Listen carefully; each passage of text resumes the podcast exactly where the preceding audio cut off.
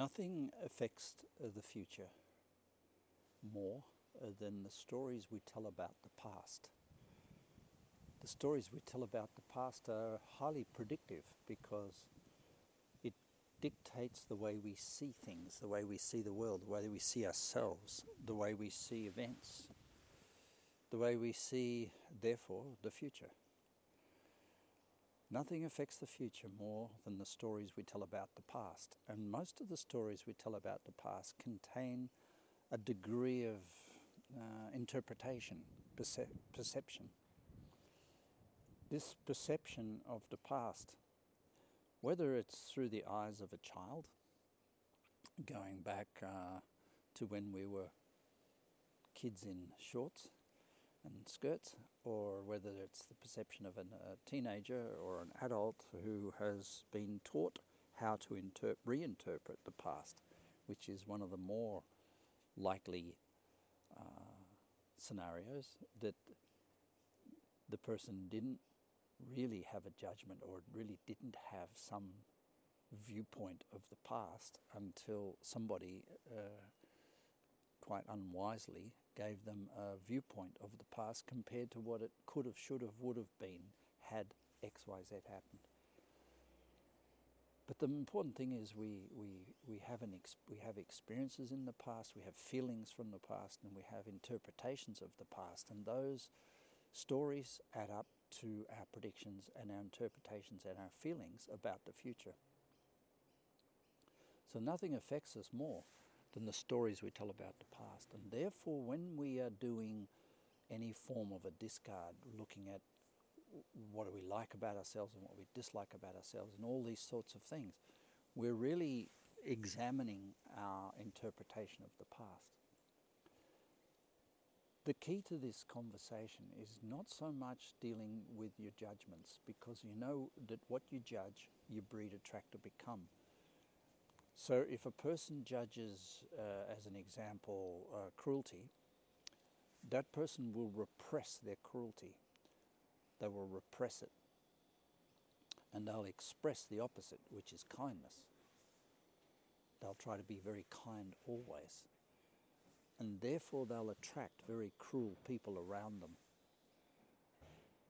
This is really important because when we do a discard form and we, we examine the whole concept of uh, what we judge, it's really important to see that if we're going to be kind, it would be wise to not have it on the back of an anxiety about cruelty. Otherwise, the kindness is just going to be balanced by a cruel person in, in, in expression. So, what we repress the things we judge about others and ourselves, we try to express the opposite.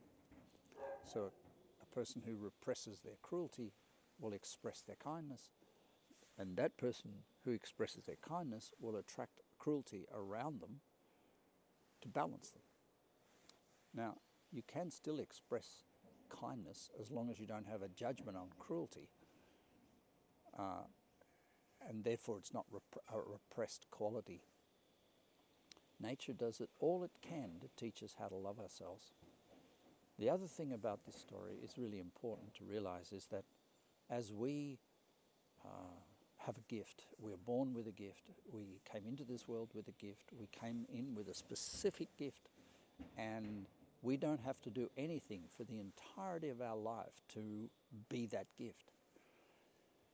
We may be a super kind person, we may be a super happy person, maybe a super logical person, a super scientific person, a, person with a, a great IQ, or a person with a sense of privilege. Whatever that gift is we came born in with, when we forget that gift and we try to get ourselves through events in our life, we say, I got through something with strength. I used strength to get me through this. I used uh, or I used cunning, or I used, but we we actually used the gift to get through it. And when we forget the gift, nature gives us catastrophes, disasters, and humbling circumstances to bring us back to the gift. And this is really important because if we don't forget the gift, We don't have to have calamities, disasters, and humbling circumstances that we think we use strength or something to get through when really we didn't have a choice but to get through it. So, what nature does or the universe does, it delivers us an event which we have to get through. There's no choice. There's, there's the thought of suicide or there's the thought of escape, but really we have to get through it. It might be a divorce, might be a sickness, it might be a, a loss, financial loss, and we go, oh, rather suicide, but we don't. And for the majority of people, and a vast majority, work their way through it. And it's not because they're strong, it's not because they're clever, it's not because they're genius, it's because they've got no choice. They're in it, they've got to get through it to get to the other side. So I think it's really important for us all to realize that there is this. Uh, there, there, there, there is this gift, and it's the gift that gets us through. So a joyful person will get through hardship by uh, remembering their joy. A, a, a, scientific person will get through their hardship by through the sign, through their a- aspiration in science, and so uh, it's really important to connect, stay connected to this aspect of ourselves. And if if we're born with it, there's not a lot of work in in getting it. What it is is there's a lot of work in removing the stuff that distracts us from it.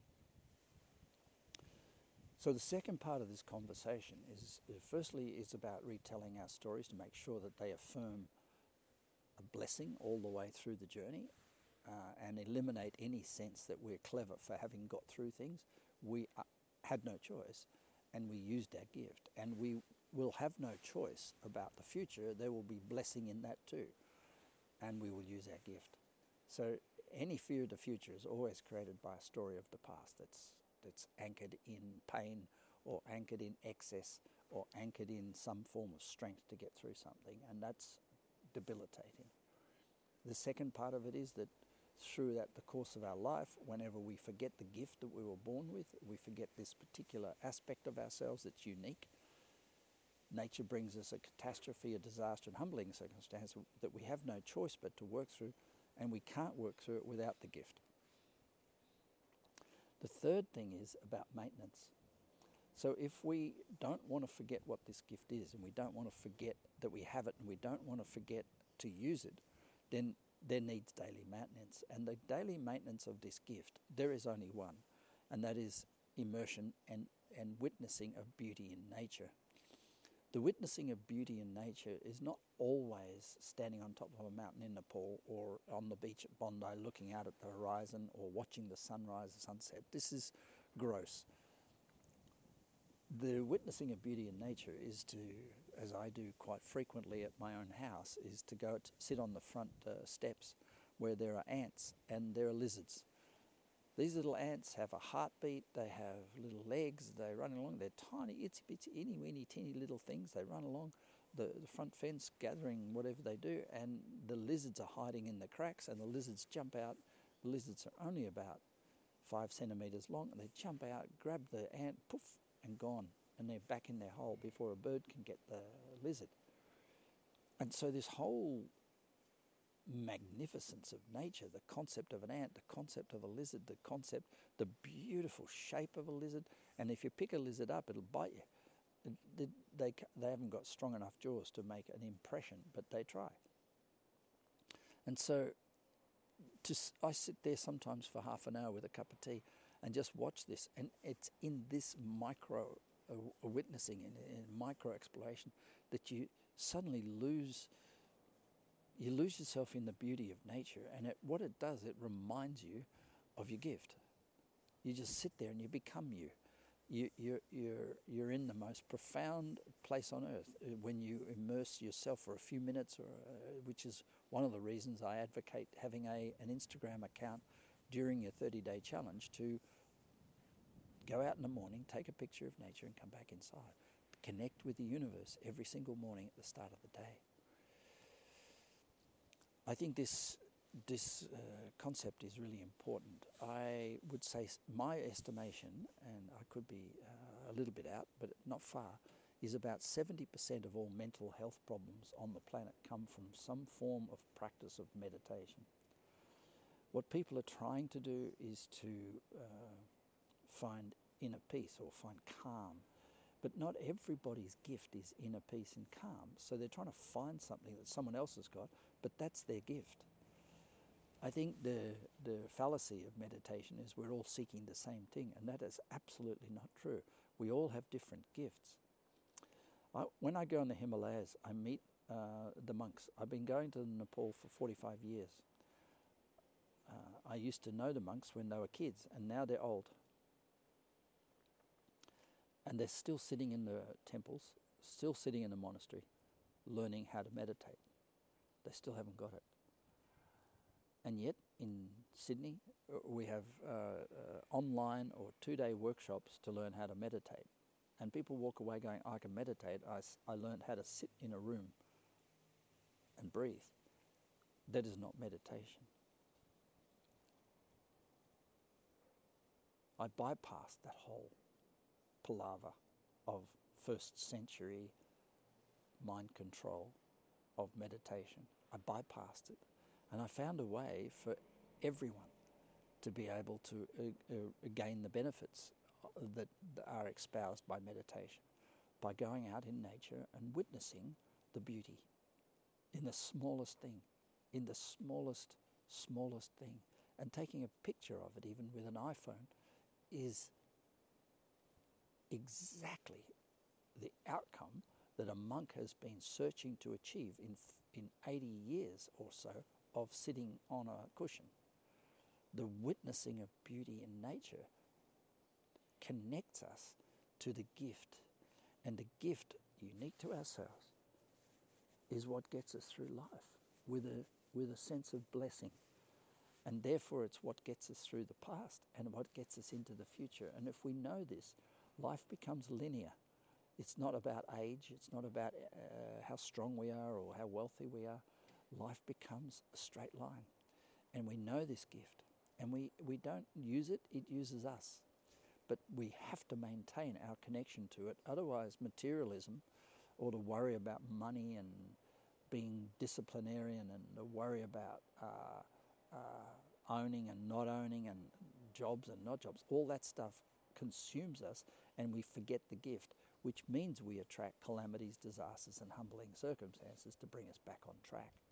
So, all of this beautiful story requires three things. One, make sure we tell the past in a, in a story of blessing rather than a story of curse, because that dictates the future.